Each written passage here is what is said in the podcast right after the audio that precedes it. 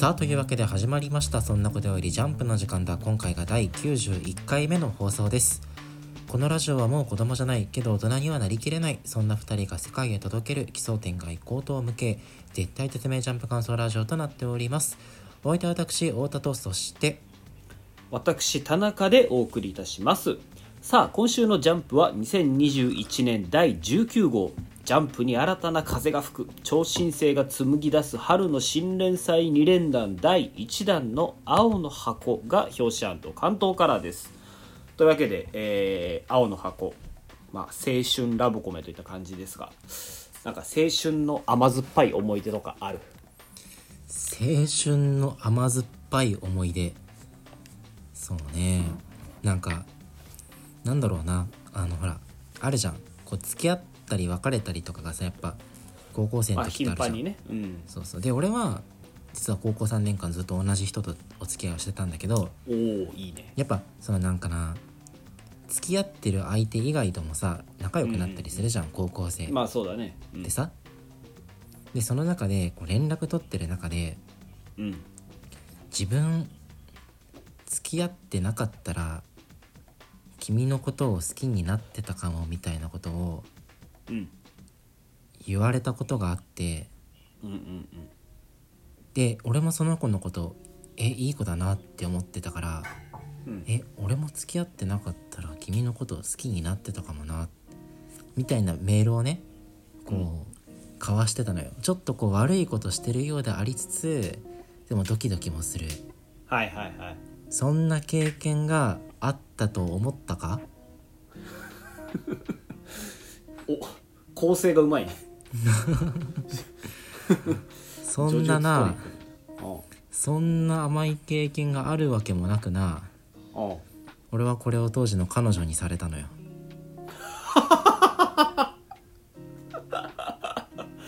脳みそ破壊されとるじゃん。後に現役で医学部に合格するテニス部のイケメンとそういうメールを交わしてることがさ発覚したその日俺は血の涙を流した。まあ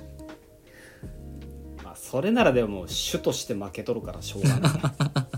そうなのよね。主と乾して杯ですわ。主として負けとる。勝ってる要素がないからね。負けるべくして負けたんやけど。そうそうそう。でもなんかいいよね。今 そのまあまあまあ当時はさ、自分が許せなかったんだけど、うん。今ならなんかその子にその子もさ許せないとかじゃなくてまあ可愛いよなって思うし自分が逆の立場だったらそんなワクワクするからさそれはそれ楽しみだし、はいはいい。い思い。出今だからこそ思い出としてねこうやってラジオみたいにもできるみたいな、ね。そうそうそう。いう甘酸っぱい青春の思い出だったということですね、はい。なあどうも、はい。どうぞ。田中君は？というわけで、えー今週の 今週の今週のアンケートの。田中君？田中君あれ？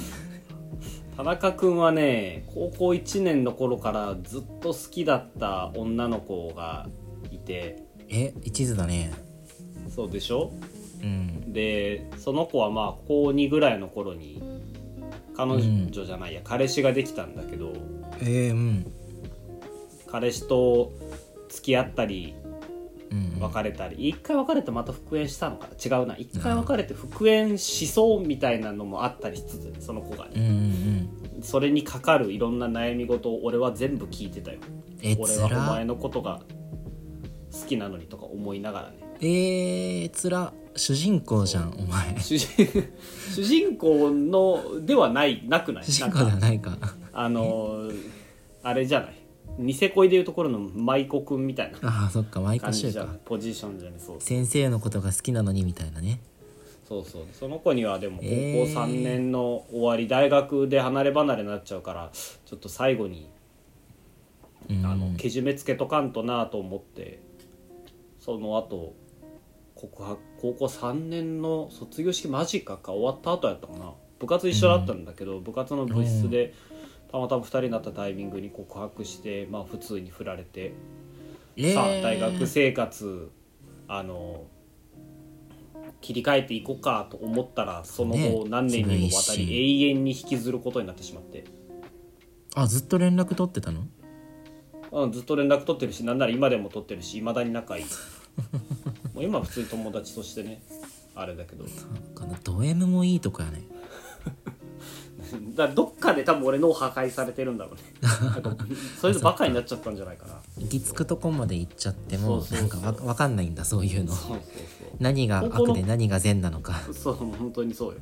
高校の頃からずっとそいつと仲良くてうん。普通に、あのい一緒帰ったりとかしてたのよよなんか時間合う時とか、とかっていう形ですっげえ仲良かったら俺その彼氏の方にめちゃくちゃ嫌われてさ。マジでめちゃくちゃに嫌われて俺陰でめちゃくちゃ言われてたらしいけどでもそんな、うんん。悪俺悪くなくない？あ悪くない悪くない。でおこれ俺もね当時はそれなりに悩んでたけど今はななんとも思わんなでも。ねお裾分けみたいなもんよね。いやだって別にね寝取ったわけでもなければそんな全然手をつなぐすらもしてないわけでそんな甘い、お前が彼女にされたようなそういうのも全くなく普通に友達として仲良かっただけだから何も俺悪くないなというそんな青春を送っていましたね私は。ねこれを聞いてる高校生諸君中高生諸君はね、あのぜひ悔いのない青春を送ってほしいと思うわけですけれども、はい。というわけで今週も今週のジャンプ。発表に参りましょう。参りましょう。はい。じゃあ私どうぞお宝1位が青の箱2位が夜桜さんちの大作戦3位がマッシュルです。はい、えー私田中の今週の1位は同じく青の箱。そして2位ワンピース3位ビルドキングとなっております。というわけで1作品目参りましょう。どうぞ。駆け抜けて青春一気にジャンプが綺麗になりました。青の箱。はい、はいさあそんなこんなさあやっていきましょうか、えー青春ラブコメ青の箱ですが。ねまずはこれでしょう。いやめちゃめちゃいいよね青箱。すっげえ好き。で もうそんな別称つけなお前は。全然パコ要素今のところないけどあ 相性なこれ。まだパコってなかっ最大まだパコってないのよ存在しない記憶が脳内に展開されてるけど。てっきりパコったかと思って。パコってないパコってない。まだまだ。そうかいや青の箱ね、うん、読み切りでさ一回載ってたんだけどえっと、はいはいはいはい。ちょうど1年前去年の1年前までいかないのか去年の8月とかなんだよね読み切りのかな。割と最近だよね。うん、調べたのよ俺2020年の8あそうなんだ。月ぐらいでね。えでちょ実はちょっとだけ設定違ってー、うんうん。あの読み切りでは主人公があのバレーボール部だったのよね。ああそうだっけ。でバレーボールの1年生かな。で先輩がバスケ部の2年生で、うんうんまあでもそのぐらいかな違いとしては。うん。うん。うんまあその学年が違うとか部活が違うとかぐらいのあれはあるんやけど、うん。まあその当時すごい読み切りでね反響があってこんな綺麗なラブストーリー 我々が読んでもう差し支えないのかどうか。本当に。なんか体に毒なんじゃないかとすら思うよね。俺らみたいなすさみ切ったところの。こんなね思ってたんやけどこんなの果たして本当に読んでいいのかと思ってたんやけどそうそうそうそう。まあまあさそら当然連載になるやろうで当時から思っとったし。まあレベル高いよね。うん。でやっぱり今回連載決まってさすっごい期待するじゃん、うん。上がりきったハードルをもう軽々と超えてきたっていう印象なるほどね。うーん。なんかまあねラブコメラブコメっていうくくりなのかわかんないけどさそう。うんうん。なんていうのかな。まあ恋愛ものじゃない。そうやね。で今のジャンプにはまあ基本的に一個もない。まあウィッチウォッチがどうかなって感じではあるうーん。こういう正統派のラブコメって今のジャンプないしこの設定とか見てもなんか一周回ってきたな感もちょっとあるなと思って。あーなるほどね。そうそう、うんうんうん。だから合図までぐるっと戻ってきたみたいな。ん。そのなんかいちごージがとかあのニセ恋とかみたいなねちょっと木をてらったりごちゃごちゃし,、したのを経て。だからニセ恋も本当のなんか幼い頃約束した本当のあれは誰だったのかとかうんうんうん。あのいちご100%もまあいちごパンツの少女が誰なのかみたいなねそういうそうそう誰と誰がくっつくかって以外の本筋みたいなのがあったっていうのがまあ、うんうん昨今のその純粋にキャラ同士の好感度とか関係性だけじゃなくてそのおお追い求めてるあの子がずっと心の中のいるんだよね。心のどっかに。そうその子はでしかも誰なんだっていう話が展開されてたんやけどね。そうそうそう。あのキャラごとにそれぞれこう特性というかキャラが立ってるみたいなのも別になく。うん。なんか普通の等身大のそう等身大感が逆に新鮮だなっていうのはちょっと思って。なるほどね。確かにね。そうそうそう一周ぐるっと回ってきて今改めてこういう話読むといやいいなーってなるわけよね。光のラボコメというかまあ令和のニュースタンダードといいますか。うん。まさにこう世代が変わってきた感情をまざまざと見せつけられてるわけだけど。なんか聞いたところによるとこの作者の三浦浩二先生。浩二うん、25歳らしい。あタメ。ためあそうなんだ。そすごいよ。ねすごいな本当えタメでさマガジン連載経験あるっていうのもすごいよねいやすごいすごい。でも相当若い頃からやってたんだろうね。漫画ポケットとかマガジンとかでこう連載経験ある先生のはずだけどはいはい。へえで画力金も取ってるでしょ？うんうんうん。やっぱ俺たちこれ読んでいいのかな？なんかおこがましさすら感じてきた。俺なんか努力の賜物じゃん。いや本当にそう。俺らもうあの逆恨みで自殺してしまうんじゃないかというぐらい。パパコとか言ってる場合じゃなかった。本当にそうよ。そうあの内容についてだけどどうよ。うん。内容はねうーん。まあその青春部活ラブストーリーっていう煽りがあって、はいはいはい、ね、青春×部活っていうところを期待して読んでたんやけど、うん。これもう感想でねこんな突っ走った感想になって申し訳ないんだけどやっぱラストがき引っかかるかな、はいはいはいはい。いきなり同性かっていう、なるほどね。いやそうそこそれはね俺もちょっと思った。うん。なんか急に別の作品になったなというのがあってうん。このここまで1ページ目からあの体育館でのやり取りとかこのね等等身大まさに等身大のあの感情とかを読んだ中で最後ここに着地するんだっていううん。驚きは一つあったね確いかに。やそうなのよね。やっぱ読み切り版の「青の箱」の何が良かったかって、うん学年も部活も違う男女がその、う体育館っていう共通の建物共通のステージを舞台にしてなんやろ、その部活にかけるひたむきさっていうところでお互い気持ちを確かめ合ってでそれがきっかけで恋愛に発展するっていうなんかなんだろう一つのうーんフォーマットが綺麗だったんだよね。でも連載にあたってその同性っていう要素が加わったことで一つ屋根の下加わったことで体育館である必要性がないしな別にこれ部活物語でなくてもよくなったしうん。青の箱って体育館を意味してるワードだったんだけどタイトルももう青の箱じゃなくていいんだよね。まあ強いて言うなら一つ屋根の下という意味での箱という見方もまあできなくはないが。あえホテル青みたいな？箱ヘルの話なのかな？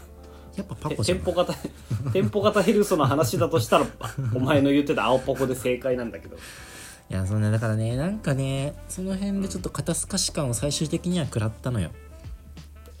はいはいはい。お前はその辺どうやったの？その同性っていう点において。うーんとね、まあ、俺もおおむねそこに関してはお前と一緒でうん。あの全体通してリアリティラインっていうのかな、まあ、まあまあ高めに設定されてるなと思った。そうやねそうやね。そううん。ニセ恋みたいなこうとんでもお金持ちが出てくるような感じでもなければ、揺らぎそうのユーナさんみたいに超能力者とか幽霊とかが出てくるような話でもないっていう。でしかも何が俺この1話通して読んでよかったかってこう思春期特有のさこう自意識と妄想の狭間で揺れ動く心情みたいなのがまあ見事に描写されてるなと思って。うーんそうそうそう。っていうところでリアリティラインがすごいねいいところに。まさに等身大のラブコメっていうのを読めるかなと思ったら最後同性っていうちょっとここで一つリアリティラインが下がっちゃったというか。うん。そこがちょっとねそうだ気になるところではあった。だね。まあそのリアリティラインの話を始めるともう難しいよねこれ。まあ漫画だしね。どうせそう漫画的なフックが必要っていうのもわかるけど、うん。同棲したらもうねそこで満足しない？いやそうそうだよね。だってすね、うん。俺ら冒頭その青春の甘酸っぱい思い出みたいな話をしたけどさ、うん。仮に俺とかお前が当時好きだった子。うんうん。とひょんなことから同棲することになりましたって言ったらもう青のパコじゃんパコよ。そうなの。本当に。十中八九パコよ。十中八九パコじゃない。うん。ねで俺この漫画この1話読んでさ一番リアリティラインないなと思ったのがうん。いいきなり千夏先輩って呼べる高校1年生やばいなと思って。ああいきなりね。下の名前でね。こんなやつおらんや分からない俺が童貞なだけで世の高校生は普通はそういうことできるのかもしれないけどそうね。うんまあ総じて陽キャの漫画ではあるよね。まあまあ確かにそうだね。でお前はさそのうん。部活である必要がないって言ってたけどうんうん。必要性で言うとまあどうか分かんないけど俺はガチスポーツ描写見たいのねこの中で。ああそうだね。それは楽しみだね。期待してるわ。そうそうそう。あのまあよくあるさこうバスケの試合に応援行ったりとかっていう展開でもいいし。うん。例えばあのそれこそマガジンで連載されてた「ベイビーステップ」っていうテニス漫画があるんだけど、あれはまああれはどっちかというとスポーツ漫画寄りでがっつりスポーツやるんだけどその中でうまいことラブコメもやっててっていう印象があって。うん。そんな感じであのこの青の箱については部活っていうスポーツっていうところもしっかり描写してほしいなっていう期待はあるしこの先輩千夏先輩がエルボーパス練習してるのもいいなと思って。うーんそうねエルボーパスといえばこれもマガジンの漫画だけど「アヒルの空」っていうはいはいはい。表紙がどんどんその質素になっていく漫画だ。そうそうそうそう。あれもめっちゃ面白いんだけどアヒルの空でエルボーパスっていうのがこう象徴的に描かれるシーンがあるのよ。うんっていうのもあってねエルボーパスを描いてくれそうなスポーツ漫画になったらいいなっていうのも個人的に思ってる。そのスポーツ漫画っていう部分でさあの読み切りバレーボールだったのが今回連載でバドミントン部にそのなってて主人公の稲俣くんがね。これあその、まあ、なんで変える必要性があるのか改めて考えてみるとさ、うん。なんやろ個人スポーツじゃんバドミントンって。主人公をそのこ個人スポーツに転向させることによってよ。うん。やっぱ部活の描写はしやすくなるよねそう部活の描写もしやすくなるし、あのー主人公の成長もね描けると思うのよね。そうね。一人で一人の成長がね。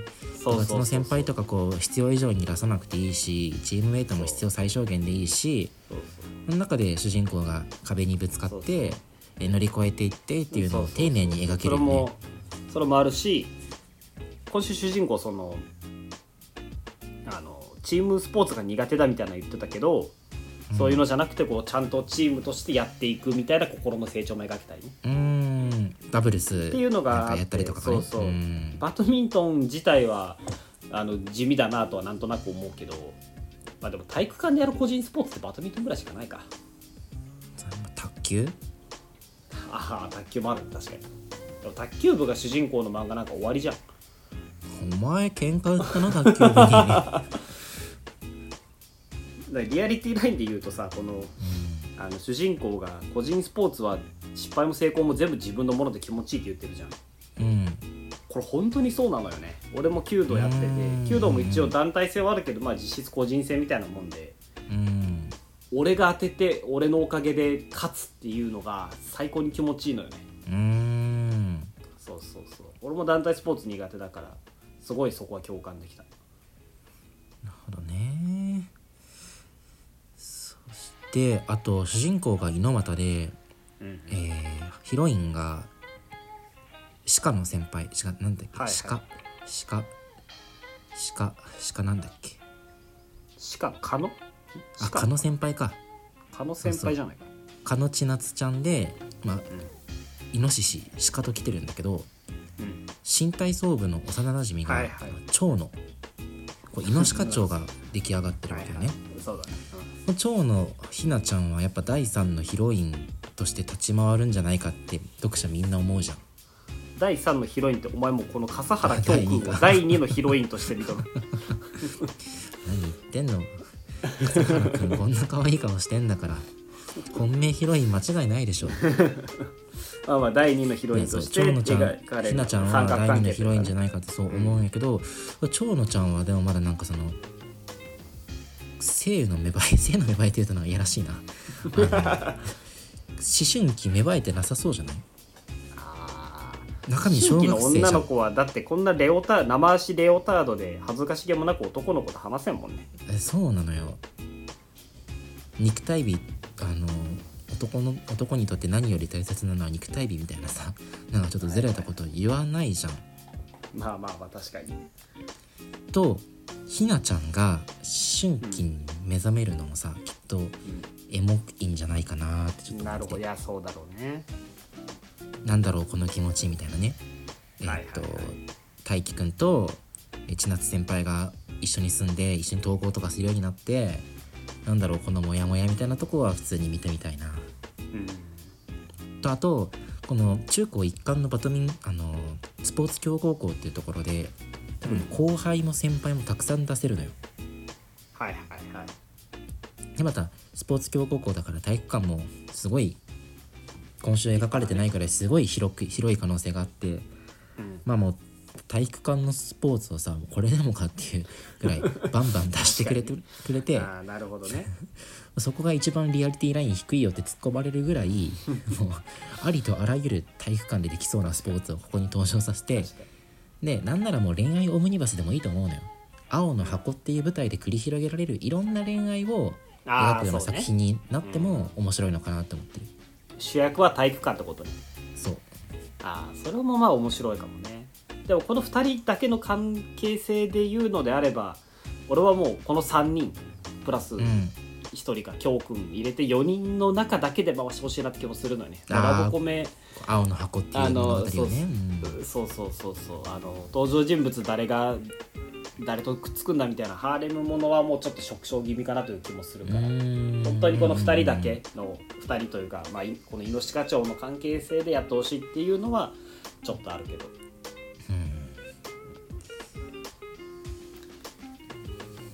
こんなところでしょうか。ーめちゃめちゃいいね。いやいいいい話だよ。面白いしね読んでて。読みやすいし。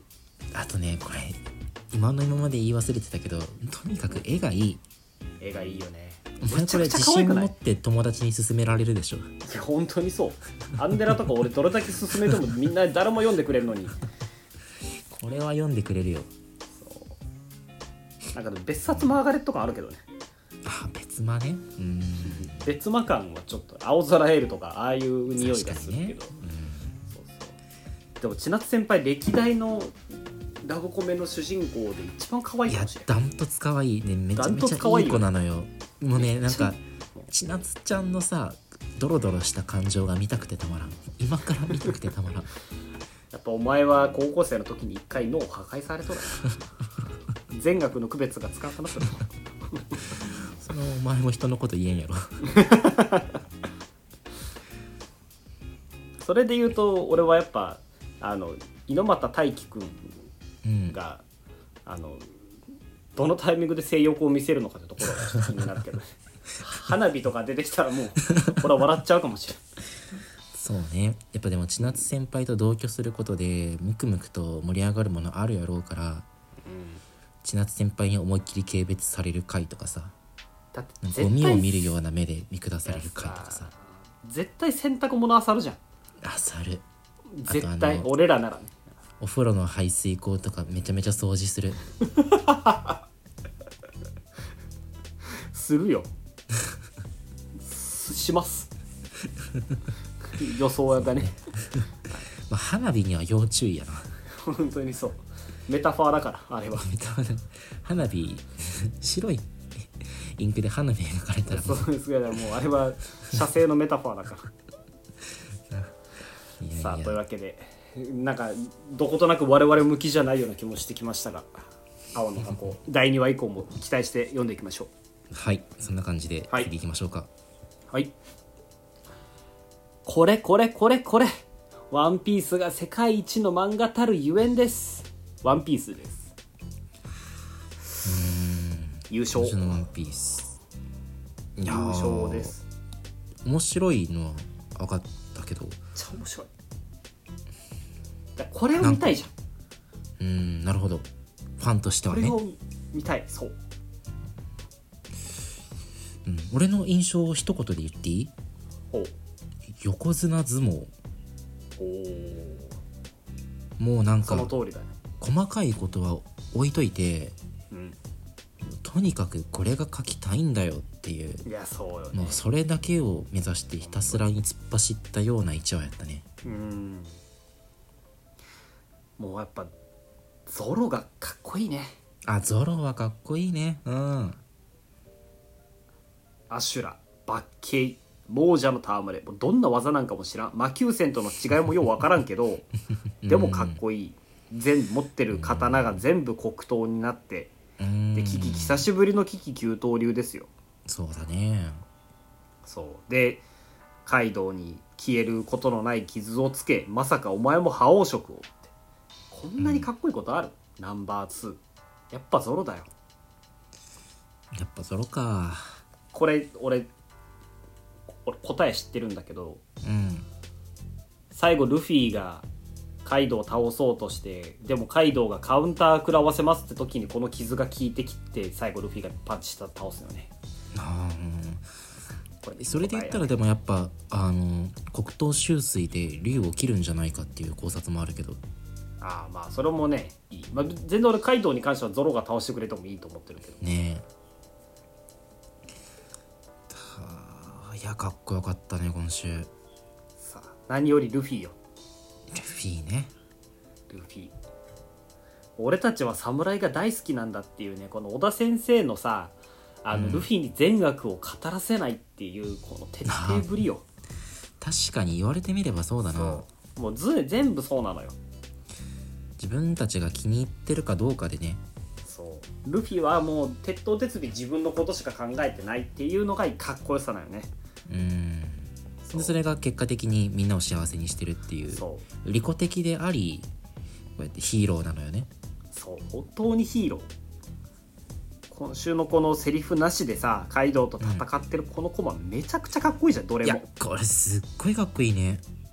やっぱね「ワンピースは集中線を書くべきじゃないのよ、うーんうんうんうんこれも俺ずっと言ってるけどね本当に。集中線であと4分の3ぐらい使うページをやめてほしい本当にめっちゃ見やすいじゃん今週。白背景でねこその拳と拳で語り合うみたいなそう。てんこ回りはす。かっこいいね。やっぱ往年のこう見やすさアクションのかっこよさっていうのがね今週流れるようなこのルフィの動きで見れて本当に俺は大満足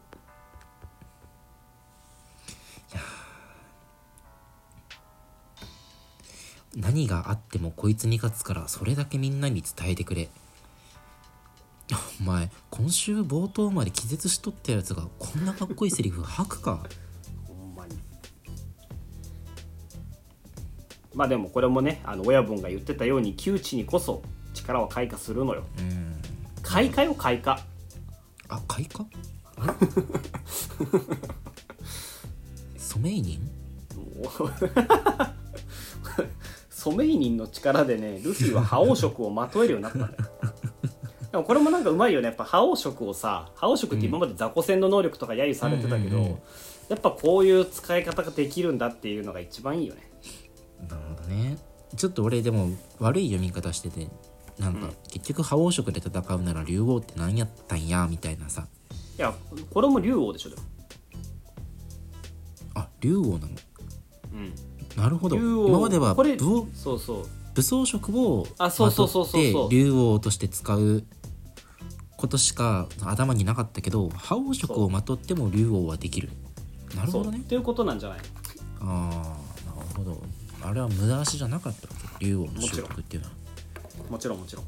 ただまあなんで急に覇王色をまとえるようになったのかとか武装色と覇王色で何が違うんだとかそこら辺は全く説明されてないんだけど、まあ、それもそれでええのよ。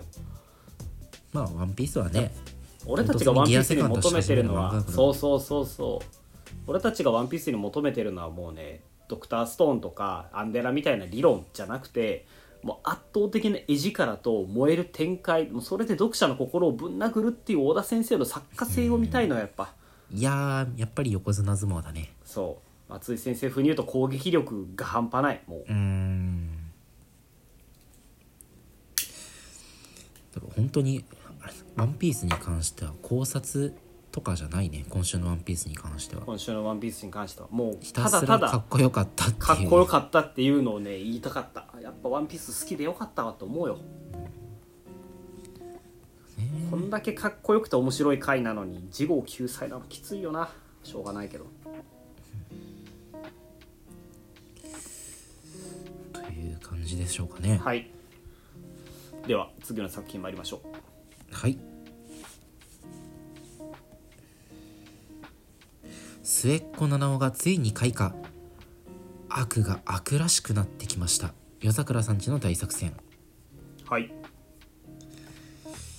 まあ七尾開花、えーっと兄弟のうちではあと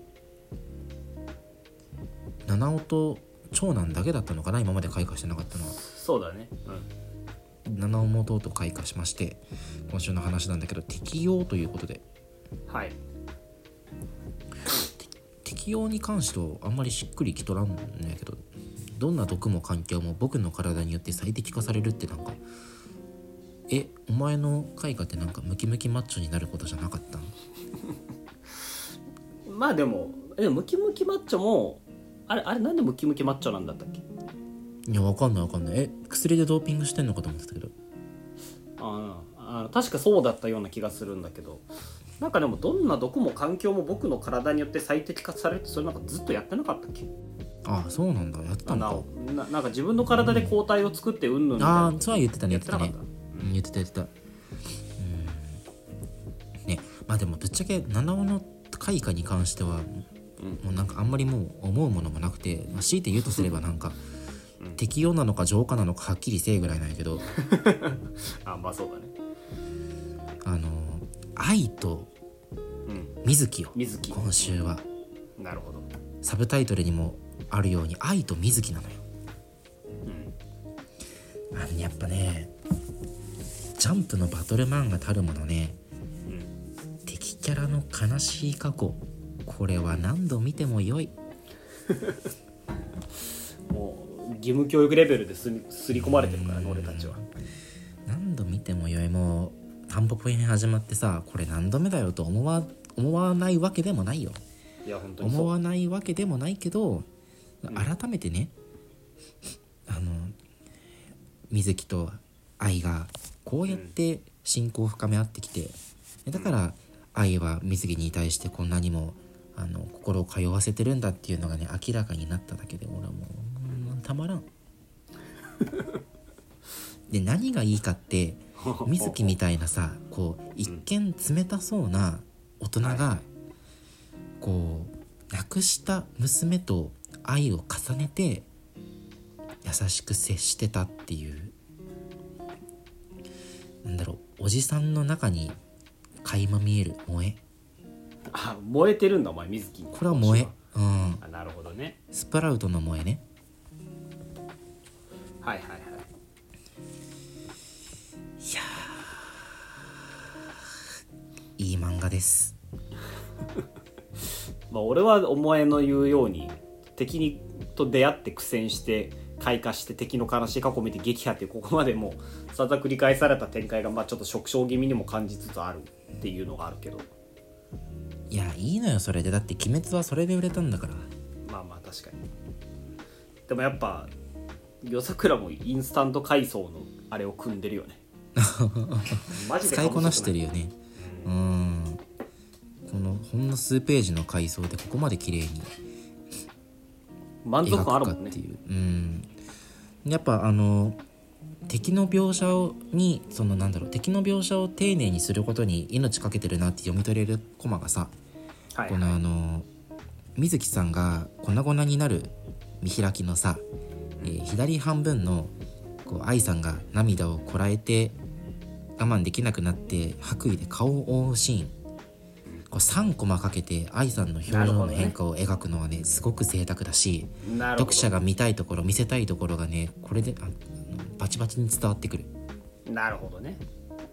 やっぱ今週のサブタイトル「愛と水木に」あのあるように今週はもう先生は羊はさ愛と水木の関係性を読者に伝えたかったわけよ、そしてねの開花ではない。七尾の開花ではない。なるほ七尾の開花はちょいちょい足しアクセントやからさ。どちょい出しアクセント。なるほどなるほど、まあ、そういう見せ方もね逆確かにそう考えると同じようなことやばっかりやってるわけではないってことなのかもね。本でこの愛と水木のもう、涙涙なんだろう涙涙ちょちょぎれる展開あがね。涙ちょちょぎれる涙ちょちょぎれる見開きの次のページだよ。川下のめちゃめちゃゲスな表情が見れるのいいよね。なるほど緩急あの川下ってタンポポ編始まった当初からなんかいまいちその作品の中では極悪人みたいな言われてるけど、結構ひょうひょうとしてて本当に悪いやつな。のか、読者からしたらつかみどころがなかったんだけど、タンポポ編始まって種まき計画の全貌が明らかになるにつれてちょっとずつあれこいつとんでもなく悪いやつなんじゃない？とこう、はいはい。あの読者の方にさだんだん伝わってきてで今週とうとうあのソメイニンの適合者を葉桜の適合者を集めるためにはい。もうわざと適合する可能性がある人たちを社会的に孤立ささせてから拉致ってきてたっていうもうなんだろう下道もいいとこじゃない。確かにとんだマッチポンプ野郎よね。そういうゲスさが明らかにとうとうなってきてもう川下っていうキャラクターのなんだろうがどんどん露悪的になってるのよはいはいはい。そのフラストレーションがピークに達したこのたった一人のために死ぬかバカだなっていうコマの次に太陽が八重の位置晴れ改め陣雷を放つ。この構成力よ。なるほど。いい漫画じゃん。いや読者のね心をね手のひらでも上でもてあそんでるよ。そうだね。確かに満足感はすごいあるね今週の話ね。いやもう本当にうまいことフラストレーション溜め込まされたし最後の最後でカタルシスも申し分ないし、うん構成力っていう点でも今週の夜桜さんちはバッチグーです。あの何より一番美味しいであろう長男の開花がねまだ残ってるのこれはすごい楽しみ。いやそうだね京一郎の開花ね。うん。美味しいだろうねそれはさあというところでしょうか。あちょっと待った。お卒業式でやるやつでしょお前今週の夜桜さんちゃんと読んでないだろ。読んだ読んだ。ちゃんと読んでないだろお前。あのな何が？あ。愛さんがこう、実験体の子供たちと遊んでるページに行ってよ、一番上のコマで川下と水木さんが話し合ってるのすっかり元気なガキンチョだっつってね、うんこのページの一番下の段。はい。どうせ隣のあの子は来週処分でしょ？お。言われてるその隣の子。うん。健吾やろ。ほんまやね。言われてみれば健吾だね。分かったか？そうなのよ。実は健吾はうん。葉桜適合者として処分される予定だった子供のうちの一人だったのよということは健吾は実は夜桜さんちの一家ではない。ではない。ではないので敵ってこと。敵ってこと。また一つ答えにたどり着いてしまったな。健吾は葉桜の実験によって、まあ共感っていう能力を手にして、えそれによってさも夜桜家の一員であるかのように振る舞ってあの一家に紛れ込んでる敵です。なんか言うとるな。いやーね。まさかこんなさらっと重要な情報が提示されるとは。確かに。そう言われると俺は今週の夜桜読んでなかったかもしれない。読んでねえだろ。俺でなきゃ見逃しちゃうね。お 恐ろしく。恐ろしく早い。いやそういう意味でも夜桜さん侮れない漫画です。はい。来週以降もで来週以降。注視しましょう。剣剣語らしいやつが出てくるかどうかというところに注目して 読んでいきましょう。それでは次の作品参ります。やはり題材として銃は難しかったのでしょうか？ビルドキングです。お前は律儀に最終回やと投票するな。いやするよ。これはもう俺に自らに課してるルールだからしょうがないんだけど。しょうがないとか言っちゃったけど。まあもう別にビルドキングがどうこう言うつもりはないのよ。まあ打ち切られて仕方ない順位だったろうし。俺もそんなに言うほど序盤以外はアンケート入れてないしっていうのがあるから。まあしょうがないんだけど。俺が何を話したいかっていうとうんあのまあ、島袋光俊先生っていう実績のある漫画家、まあ、島袋に限った話じゃないけど、実績のある漫画が新作を同じ雑誌で始めますっていう場合その先生に求められているであろう作風で挑むのがいいのかそれともガラッと変えて全く別の読み味の違う作品で始めるのがいいのかっていう問題なのよね。はいはいはいでビルドキングで言うと、まあ、島部の場合ってやっぱりトリコ感を求められてた部分はあると思うのよ。うんそうね。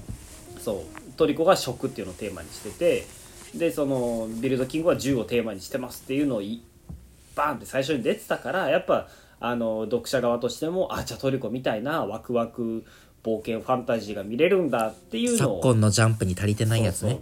そうそうそうそう。もう恥ずかしいぐらい正面からファンタジーやりますっていうのを見たかった部分はどうしてもあったあると思ってで実際にその通りのものが出てきたわけじゃん。うんで第1話のなんか世界観の広がり方とか、あのー設定の提示の仕方とか見てやっぱり島部すげえなとは思ったんだけどやっぱこう回を重ねるごとにあのビルドキングに関してはトリコっていうものを超えることができなかったのかなっていうのはあるのよね。うん。だからどうするのがいいのか。あのガラッと作風を変えて何発も当てるっていうのはそれはそれで当然難しいわけで、まあ、だからこそ松井先生とか篠原先生がすごいなって話ではあるうんだけど、だからどうすべきなのかなっていうのはちょっとあるよね。経験者のその連載作でいうと、まあ、やっぱ「八丸とかあとなんだろうそれこそ今やってる「二来家内」もそうだしああそうだね。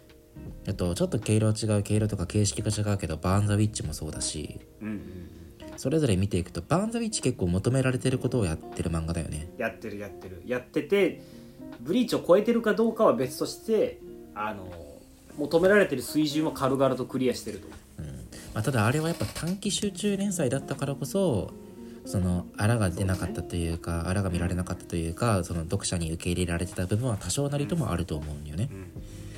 で八丸はダメだったよね。まあまあまあまあ。八丸はうん。八丸は何なんだろうね。あれは何なんだろうね。まあ読者はさナルトを求めてたじゃん。でもナルトでもなかったね八丸は。ナルトでもなかった確かに。でも方向性は一緒。でしかも、あの一個言っとくけどあれ八丸じゃなくてサムライエイトだから。ね侍とか。もうそれすらもあれだけど あでもあれか。なんとかかんとか八丸でみたいな名前だったか。いやわかんないわもう。サムライエイトそんな情報に今圧倒されてわかんないわ。そうで二来家内も二来家内も結構あの田村先生のやりたいことというか作風で勝負してる漫画だったよね。そうだね。うん腹ペコのマリオもだし。うん。一方その逃げ若はさやっぱ合わせてきたというか、なるほどなるほど。でウィッチウォッチも合わせてきてると思うんだよね。えっとそのあ合わせる読読者にというかその世の中が求めるものにある程度狙いを定めて連載始めてると思う、その今までの作品と毛色とやっぱ違うしうんうんその内容もさ今風にブラッシュアップされてるし、いや,、まあそれはそうなんだけどあの逃げ若に関してはそんな合わせてるかとは思うのよね。やっぱ題材が題材だし。まさかだって松井先生の新作読みたいと思っても歴史もの読みたいと思ってる人は多分いなかったと思うのよ。まあそっか。で蓋を開けてみれば松井先生に求めてるものも入ってるしでも作風は違うしっていうのであの人気漫画になってるっていうあだからどっちもないとダメなのかなやっぱ。松井先生あでも松井先生のそのなんだろう作風の根幹がわあんまりその分かんないんだけどやっぱうんうん原点はネウロ的なも作品だと思うのよ。うん作家性っていうものがね。作家性としてはそうちょっと、ん。はい土地狂ったようなうんうん。世界観であのクレイジーな人たちがたくさん出てきてっていうのをこうあの少年が共感しやすいような主人公を据えてで分かりやすい敵キャラ足利尊氏っていう敵キャラを置いてでそれからそれにどう立ち向かっていくかっていう王道ストーリーに落とし込んでるあたりはやっぱこう寄せてると思うんだよね読者に。っていうのを踏まえた上でやっぱ世の中に合わせるって必要なことなんじゃないかなと思うよ。でも俺別に島部が合わせられてないとは思わないんだけどね。ああ本なんか画風ってしょうがないじゃん当。うん。絵柄が古いっていうのはまあそれはしょうがないしでもそれが島部はそういう絵を描く人だから、まあ、そこに言ってもしょうがないそこは言ってもしょうがないけど作風っていうのでいくと俺はやっぱでもいつの時代も少年たちはワクワクする冒険物を読みたいんじゃないのかなと思ってるんだけどうーん。そういうことでもないのかないやでもやっぱ画風も作風の一つで合わせるべきだったんじゃないかと思う。なんだらその原作者としてうん。その物語を提供して他の人が作画するっていうのでも全然形式としてはありだったんじゃないかとすら思う。それこそ宇佐崎先生とかがさ書いてたら多分全く別の闇味になってたと思うのよ。佐々木先生がビガーとか言ってんの？あの絵でそれもそれでまあおもろいけどね。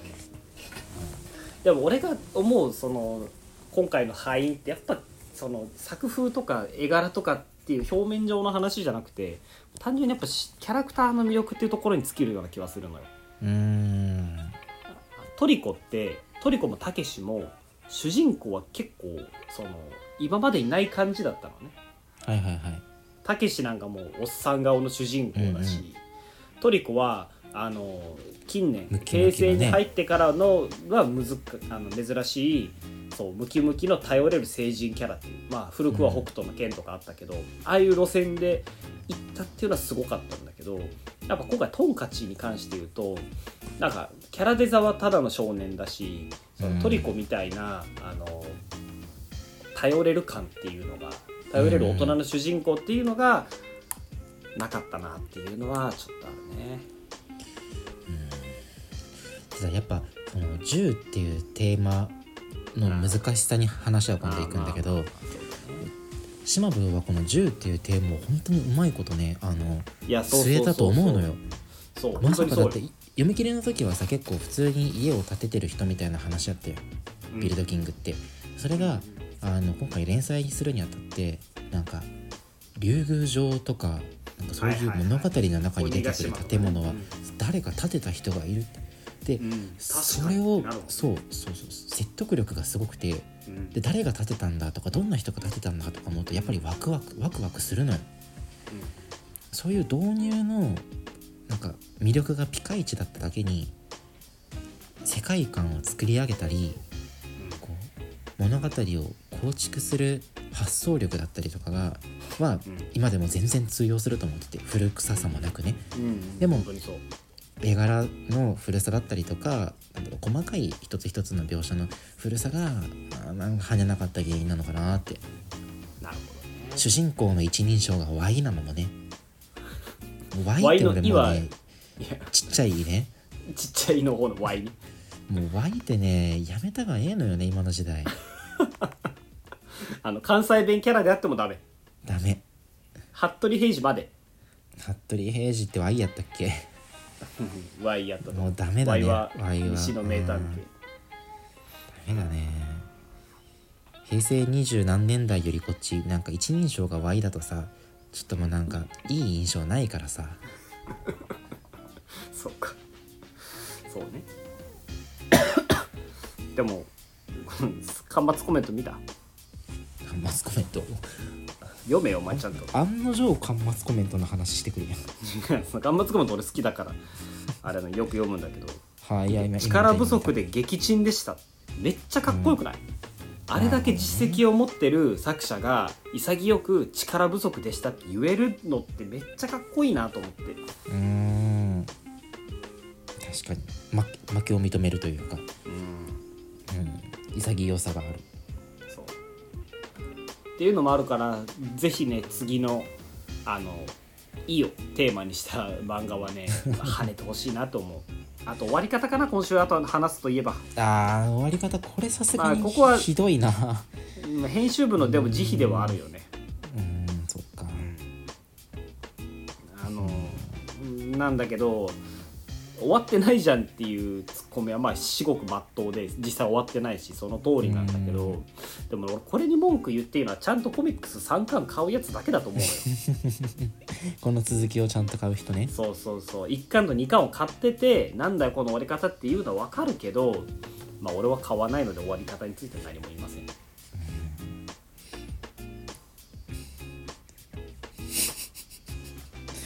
シュールよね家が来普通に家がて喋っとる。さあ俺の中へ入ってな。め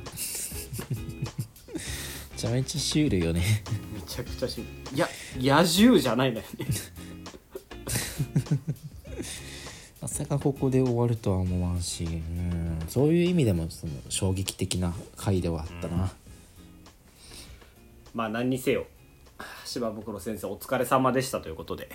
はい。はい。じゃあ最後の作品参りましょうそしたら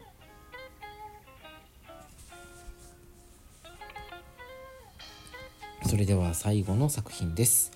マッシュルワールド全開夢でも見ているのでしょうか？マッシュルです。はい。マッシュルノリに乗って。珍しいねお前が入れるの？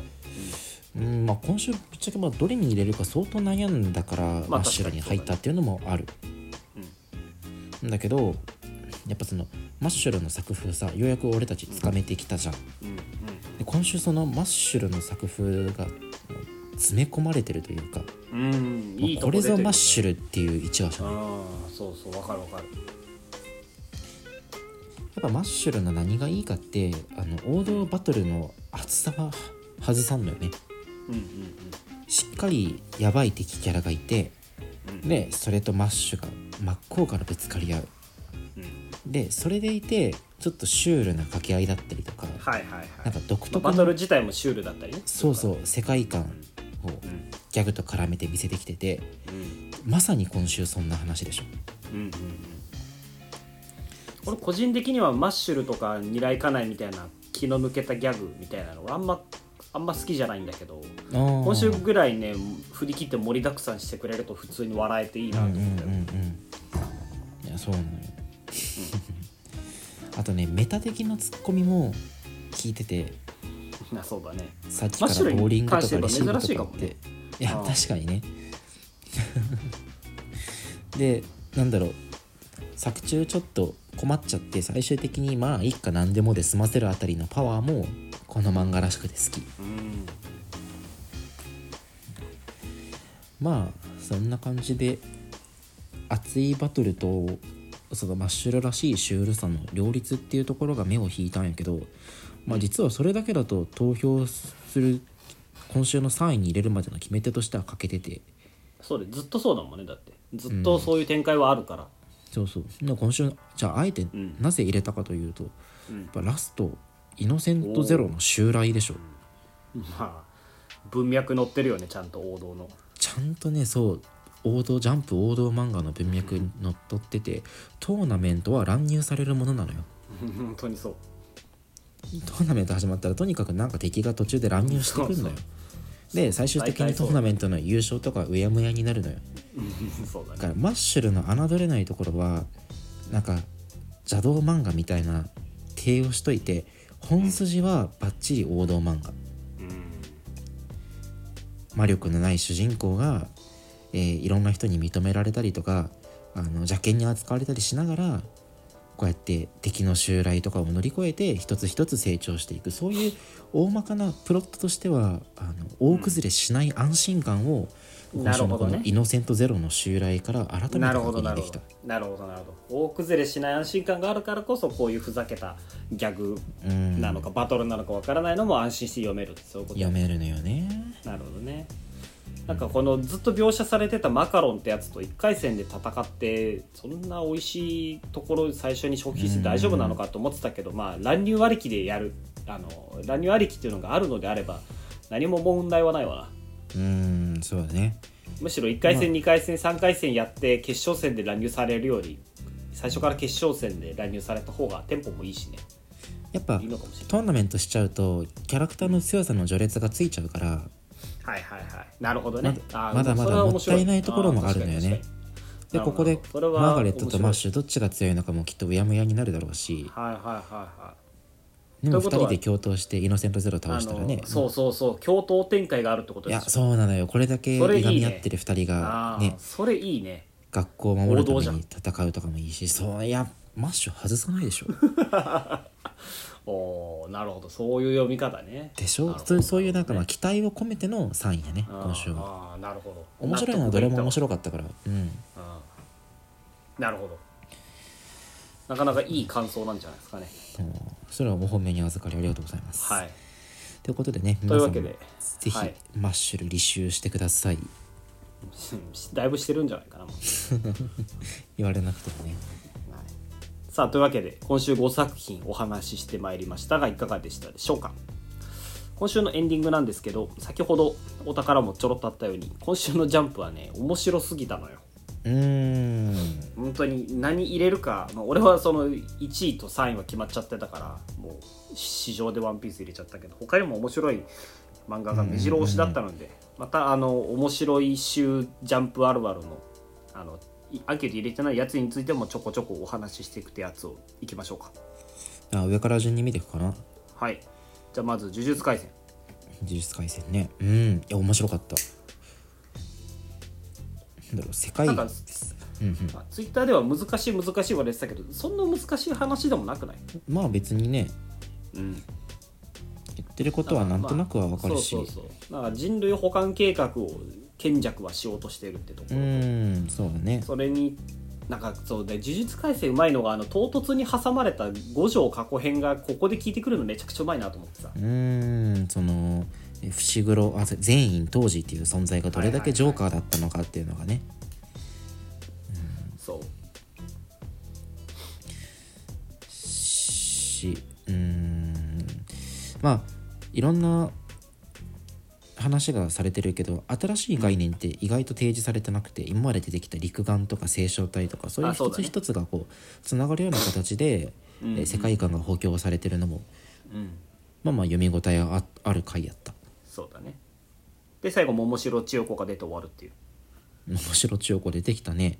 天使ちゃん。なんか俺一番気になるのがその1000年前の術師はあのなんでいるんだっていうのが俺一番気になるんだよね なんか普通に裏梅とか出てきてるじゃん今まで。あの少ないの、はいはいはいうんお抱えの料理人みたいなやつとかさ。うんうんうん。いるんだけど。こいつらはなんで今の現代に現れてんのかっていうのが俺一番気になってんのよね。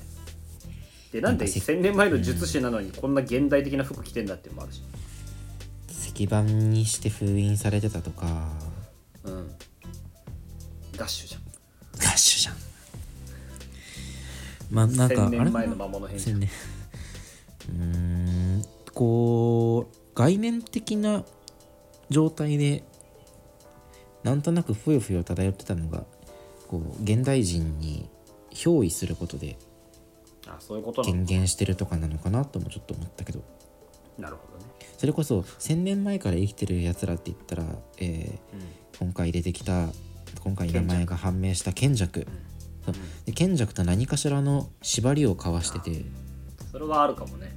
ね、それによって、えー1000年間も意識を保つことができて現代人に入ることができたとかね。うんうんうん。この辺はありそうな気がすなるほどね。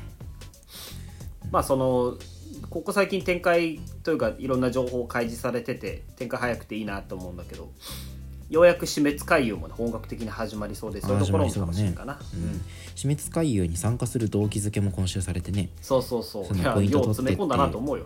ルール増やそうみたいなね、でこれあれ死滅回遊のルールの中にあの死滅回遊のこう継継続に差し障るそうそうそう。うん。ルールは追加できないみたいなことがあったからそこはいはい。に結局引っかかりそうな気はするんやけどね、まあどうにかなるんじゃない？そんそんなゲゲの指先一つよ。そうねそうね。さじ加減やからね。結局この漫画。っはい。ていうところでまああの見応えある回でした、はい。じゃあ次逃げ若。逃げ若も面白かったね。面白かったね今週ね。面白かった。うーん。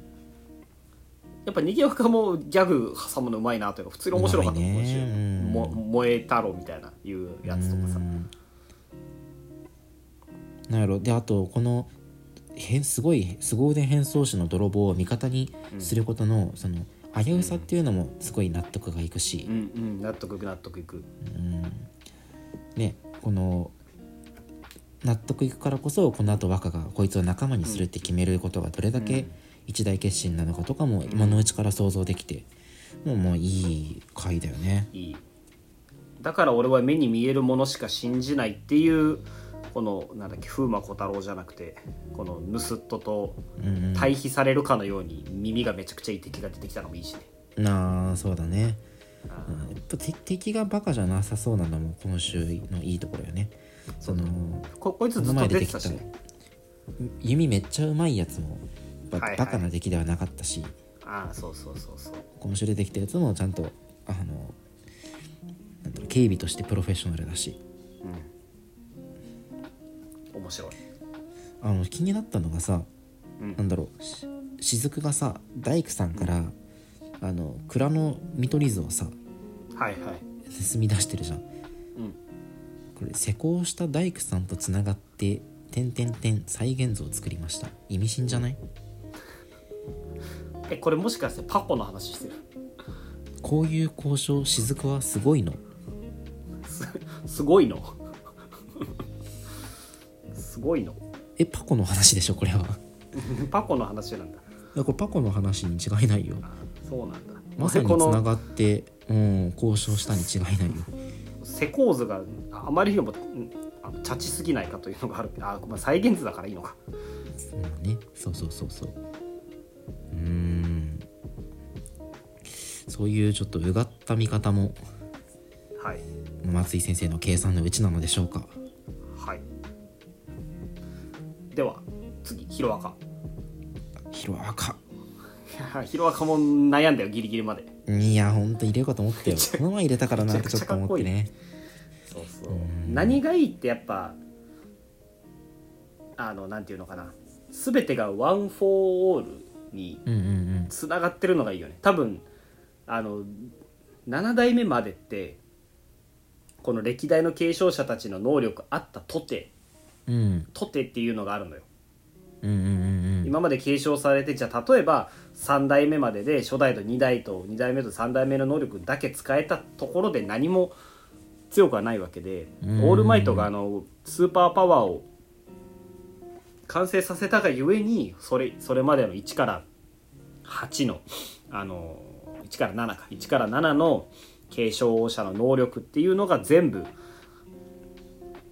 ワン・フォー・オールを一発当てるためだけに使われるようになったっていうのがすごいいいよね。あとデクのこの散々描写されてたオタク気質っていうのがちゃんと生かされてるのもいいし。今週ラストの「これも僕の全力だ」っていうセリフがさかっこいい。ねワン・フォー・オールその超パワーによ1万るね。はいはい。そう超パワーによる撃破だけじゃなくてさまざまな個性を組み合わせてそこにデクの分析力っていうのを最後に足すことによって強敵を撃破できるまさに緑谷出久の力なのよね。もう借り物の力授けられた力じゃなくて、はいはい。えーここに来てデクがこれが僕の全力だって言えるこのなんか心の成長も嬉しいポイントかな。30何巻描いてきてようやくヒーローになったなって感じするよね。そうだね。それまではなんかあ与えられた力だからみんなに引け目がみたいなことも言ってたのにね僕の全力だって言い切れるこの心地よさ潔さ。いや変わったね。うん。変わった。さてドクターストーン。ドクターストーン。ドクターストーンもめっちゃ迷ったのよねねいやねこれもねうん情報量今週すごいしね。そうそうそうそうそう。先週ちょっと言ってたのがあの復活液を投げ上げて助かるっていう科学の再現性っていうあのうん。科学の再現性っていうところをまた一つピックアップしてどうにかなるんじゃないかって話したけどいや上を行く回答だったね。うーん。ね。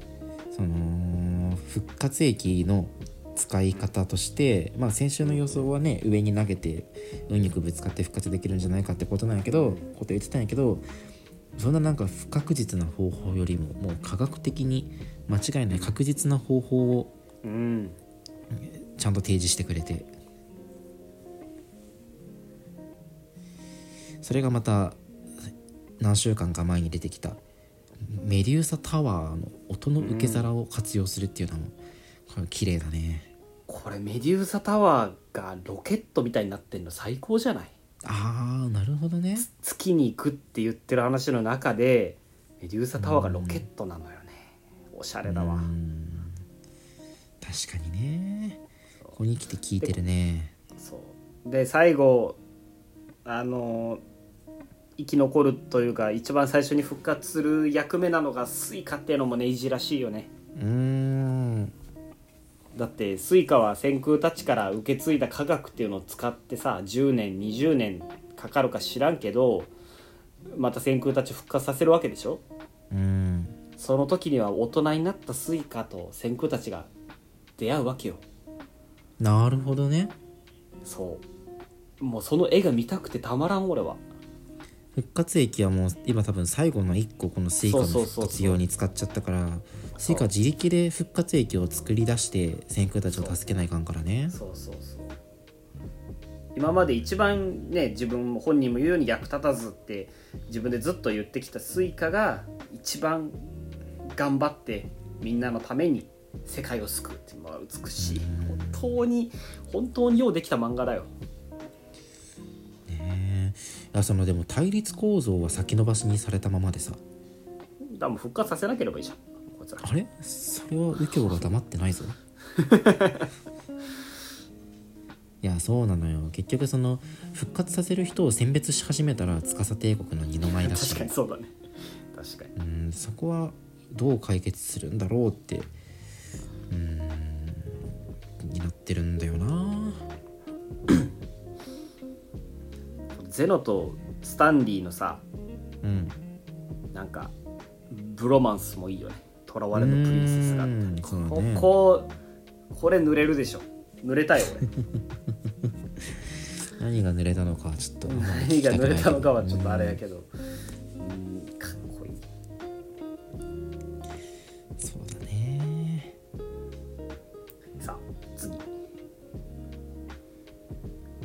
坂本も良かったくない？あ坂本も良かった。てかまず掲載順位高すぎてビビったし。高い。そうそうそうそう。なんか絵力あるしなと思って、話の内容のシーンめっちゃかっこいいもん。いやかっこいいのよ。そう最後の見開きね。お前が言う見開きで殴るタイプの漫画だってそうそうそうそう。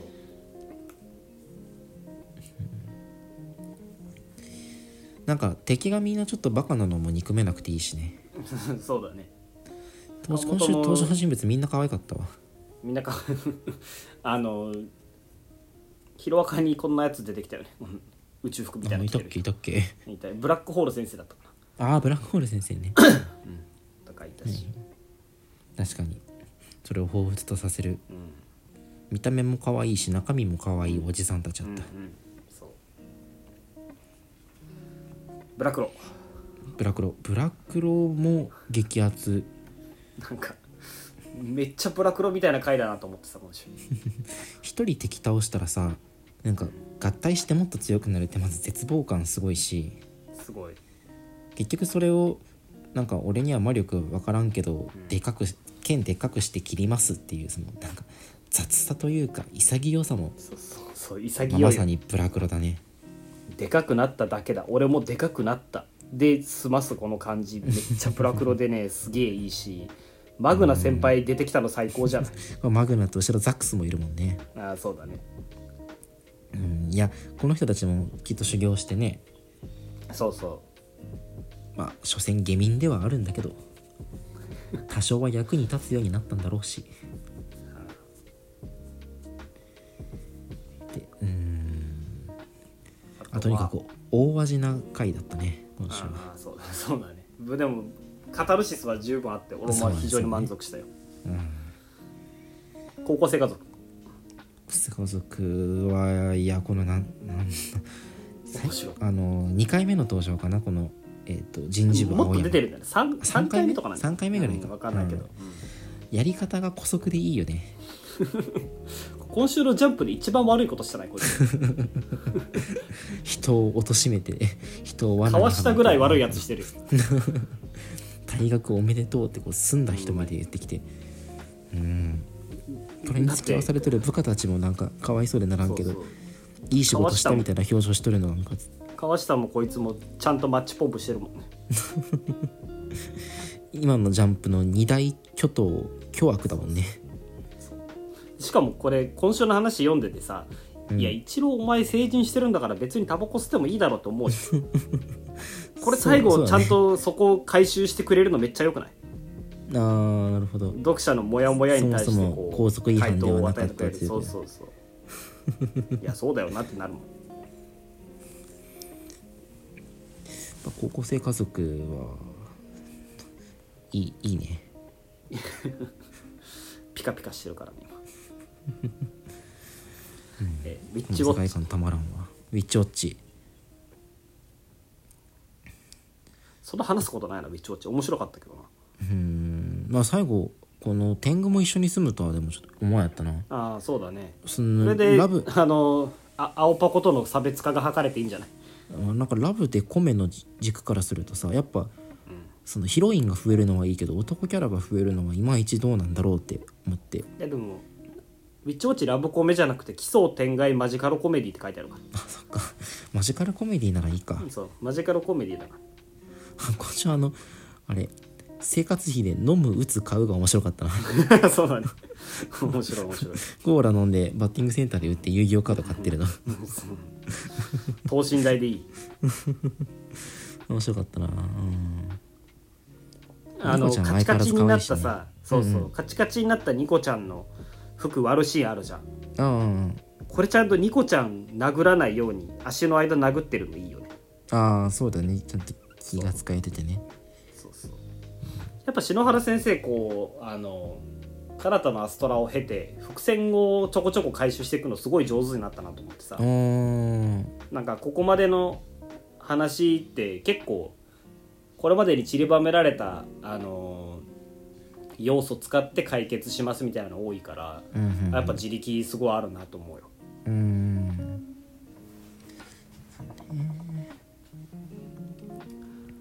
いうところで。えークーロンズボールパレード。面白くない？クーロンズボいやールパレード。もう面白い面白い。俺ずっと言っずっとというか、まあ、ここあの何？あの剣くんが仲間なったぐらいから面白い面白いって言ってるじゃん、面白いけどそのおもろい。主人公の一人称が Y で失敗したみたいに なんかオイラも失敗してんのよ。あそうだね。そうお前の一人称問題で言うとそうだよ。オイラもしそうなのよね。あとなんかねそのなんだろう俺これ第1話の時から言いたくて言ってなかったんだけど、あのしキャッチャーの主人公あずきをさあのあずさんあずさん言ってるのはさこれやっぱアブさんオマージュなんだろうね。あそういうことなるほどね。うんこれアブさんのオマージュで。あるかも。確かに。キャッチャーだしね。同じキャッチャーだし。あずさんやってんだろうなって。これはずっと言いたかったんよ。でもクーロンズボールパレードも話す機会なくて。確かにお前意外と名作漫画読んだことないのにアブさんは知ってるんだね、うんアブさんは知ってんのよ。名前だけね。うんあなるほどね。知識知識だけある。なんか構成やっぱうまいなと思ってさクロンん。クロンボって言っちゃった、うん。クロンボールパレー。ド、うん。あのうまいなと思ってその、ショートを活躍させるにはピッチャー打たれないといけないけどそれすると主人公の格差があるっていう問題がある中でキャッチャーのリードによって打たせて取るに持っていくのは普通に賢いなと思ってさ、うんなるほど。確かにね。やっぱ俺らずっと言ってたのがその9人揃えるまでに終わるぞってし試合しなかったら終わるぞって言ってたけど、仲間集めていく過程で試合してそれぞれに見せ場を作ってくって意外となくない？今までの野球漫画で。うーん確かに。仲間なんか揃って練習試合でちょっとみんな活躍してみたいなパターンが一般的だもんね。そうそうそうかもしくは最初から強豪校行くとかね、しかなかったのがこういう回答があるのは普通に新鮮だなと思って。うん椿さ、なんか走攻守揃いすぎててさもう仲間増やしようなくない？その引き出し難しくない？確かに。どうするあまあでもが外野はめっちゃ肩強いやついるんじゃないライトはさ。あー。肩だけは強いとかなんだろうババントがめちゃめちゃうまいとか。ああそうだ。ありそうだね。セカンドはバントがうまいとかね。サイン盗みに長けてるとか。隠し玉めっちゃするやつ 隠し出するやつ面白いよね。なんかうん面白い。あれ趣味マジックの野球選手ああいいな。おいいじゃんそれ。いいね。お前クーロンズボールパレードの文脈つかめてきてるんじゃない？あ 俺え？クロンボ指揮者？クロンボ式記者だよお前。そうか。クロンボ研究家か俺その筋の第一人者やったか。そうそうそうそう。こんな感じで次僕とロボコで。はい。僕とロボコも面白かったな。面白いね。やっぱロボコがそのなんかアイドルになりたいって言って可愛くないから失敗するっていうストレスのたまる展開じゃなくてそのありのままのロボコが受け入れられるっていうなんかこのね。本当にそうあのね令和のギャグ漫画令和の倫理観本当にそうね。一番倫理観ちゃんとしとる。すごいよねこれれバランス感覚。えなんかチンコちゃんとか書いてた作者なんかなこれ。ほんまにそう あのあの道徳受け直したんじゃないかな。一回。道徳の授業受け直したん道徳教育そっか、うん、心のノートとか。JYP 出てきたらめっちゃ面白いしな。JYP でできたね。うん一番面白い。ジョン・ D・ パーカーよ D の意思を継いどるねっていうところでもうロボコ、はい。あの着々と名作の雰囲気を獲得しつつある、はい。アンデッド・アンラックアンデラ今週さ読んでてさちょっとだけさ、いうん。正体妹かもって思わなかった。そうだね。あの妹も実は竜だったんだって、あの才能あったんだっていう、あれ見た時にうんこれ来たんじゃないかなと俺一瞬思ったんだけど。まあ違ったね、やっぱ師匠やったってところで、師匠やった。まあ、師匠のえげつなさはあれすごいね。なんかあの自分が強いやつと戦ったか戦いたかったがためにあの弟子を育ててたっていう。シェンもびっくりのゲス野郎だったわけやけど。あとあの鉄残光できちゃうメイちゃんね。うんこれいじめっ子の末路が気になる。確かに。いじめっ子この鉄残光を食らったらもう爆発試算しとるよな。粉々や。確かに。粉々になっちゃう。それそれはシェンも嘘だろって言うよ。嘘だろ。だからこれこのなんかいじめっ子いるんじゃない？いじめっ子のしぶきがこのそう黒そうそうそう塗りされたそうそうそう。だから嘘だろって言うてんじゃない？なるほどね。それは竜呼ばわりもされるわな。そうよ。これやっぱ不老の能力なんかな。俺ワンチャンアーティファクトもあるかなとか思ってて。あこの若返り？そう若返ってるじゃん。そうだね。不老ってすなわち若返りじゃないような気もするんだよね。まあ老いない能力で若返りはちょっと飛躍してる気もせんじゃないからね。そうそうそう。そこはあでも老化を否定してるから逆にベンジャミン・バトンみたいになってるってことなのかな？うーん。するとこうなんかあれだけどね最終的に赤ちゃんになっていくからそれはどうなんだろうって気がするけど、うん。でもマグちゃんも面白かったな。あマグちゃんも面白かった。うん。あやとらあやとら。あやとらあやとらは振り切ってきたかな。読み忘れてたな。し読んでない？先週読んでやっぱあやとらああやとら読んだ読んだ。読んだあのね最初読んでなくて北極クジラあたりから気になって読み始めた。あやとらなんかここ最近矢吹先生やっぱ振り切りつつあるなと思って。そうだね。うんなんかただただ女体を描けばいいってもんじゃないっていうのがその難しいところよね。なんか二なりっってまああるじゃん。世の中にさ、そのフん。ィクションというかそのジャンルとしてあるじゃん。うん。なんかいこの世の二なりの中で一番生々しい描き方されてないな。どっちもあるってなんか一番俺二なりで聞きたくない言葉なんやけど。なんかねついてるとかだとそそううそうなのよ。そうなのよ、あのソフトなのよね。うん、どっちもあるってことは多分多分握ってるし入れてんのよね。か確認の過程で。ねやっぱ試したんやろね。うん。そうでなんじゃない？多分一度は、ね、物理的にさ、いい一回握っちゃうと思うのよ。ついてたら、でその後もしかしてっつって確認したら入ったんじゃない？入ったんやろねうーん。あとなんか鈴も落ちるとこまで落ちたというか本当に。見たかったなじゃないやろ。見たかったなじゃないのよね。これんあの何のことをみ言ってんのかな？あのどっちもついてるのを見たかったのかな？いやそらそうよ。あその女の子のどっちか一方だけとかじゃなくて。そう女の子の松井もいけるかもから女の子なのについてたら一口で二度美味しいなぐらいまでい っなるほどね。たのよ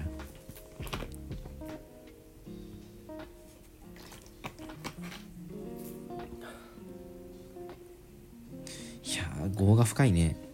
棒が深い。あいつらうーんさと空いてるし？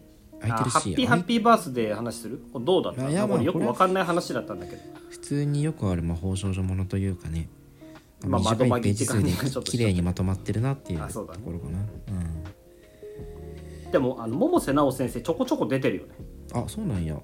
前なんか書いてたっけ、あのうん書いてた書いてた。俺すげえ覚えてるあのえっとあれポポとか書いてた。えー、なんポポって何？覚えてないかとか「さよなら間抜けな誘拐犯さん」とかね。えー、わかんない やっぱ今多分次に来るあの連載されるのはやっぱ百瀬直先生かあのレッドフードの人だと思う。あー百瀬直百瀬直ちょっと検索してみよう。百瀬直えっと。あーこの人かはいはいはい。ポポとかはそうね。確かに。なんとなく覚えてるよ。ねうん覚えてる覚えてる。あ誘拐犯も覚えてるわうんそうそうそう。なるほどね。まあまあまあ。来るとこんな感じで。空いてるし。空いてる C ね。空いてる C もなんか最後終わったかなと思ったけど。本当かなと思ったよね。まあ言ってしまえば終わったっちゃ終わったんだけど。第一章がね。うん。なんかでも捜査愛か発足の時にもこういうことしてたじゃんしてた。そこからなんか12週でまたなんか同じようなことしてんなって。俺は空いてるし最近の展開は嫌いじゃないけど、あそうなんや。うん、俺は結構結構あと一歩でいけるなと思ってるけどね。今週一番面白かったのはさこの銀行強盗をして捕まってた照彦さん。うん。照彦さん先週までその覆面してたんやけどうん今週捕まってからこのモヒカンの長さがさ少しずつ明らかになってくるのが面白かった。これ叙述トリックね。まさかこんななんかねさ作中切っての強靭だとは。本当に。さあというわけで今週こんなところでしょうか。はい。だいぶおまけが長くなってしまいましたが来週以降も面白いジャンプが読めることを期待しております。はい。というわけで皆さん来週のジャンプでお会いしましょう。さよなら。バイバイ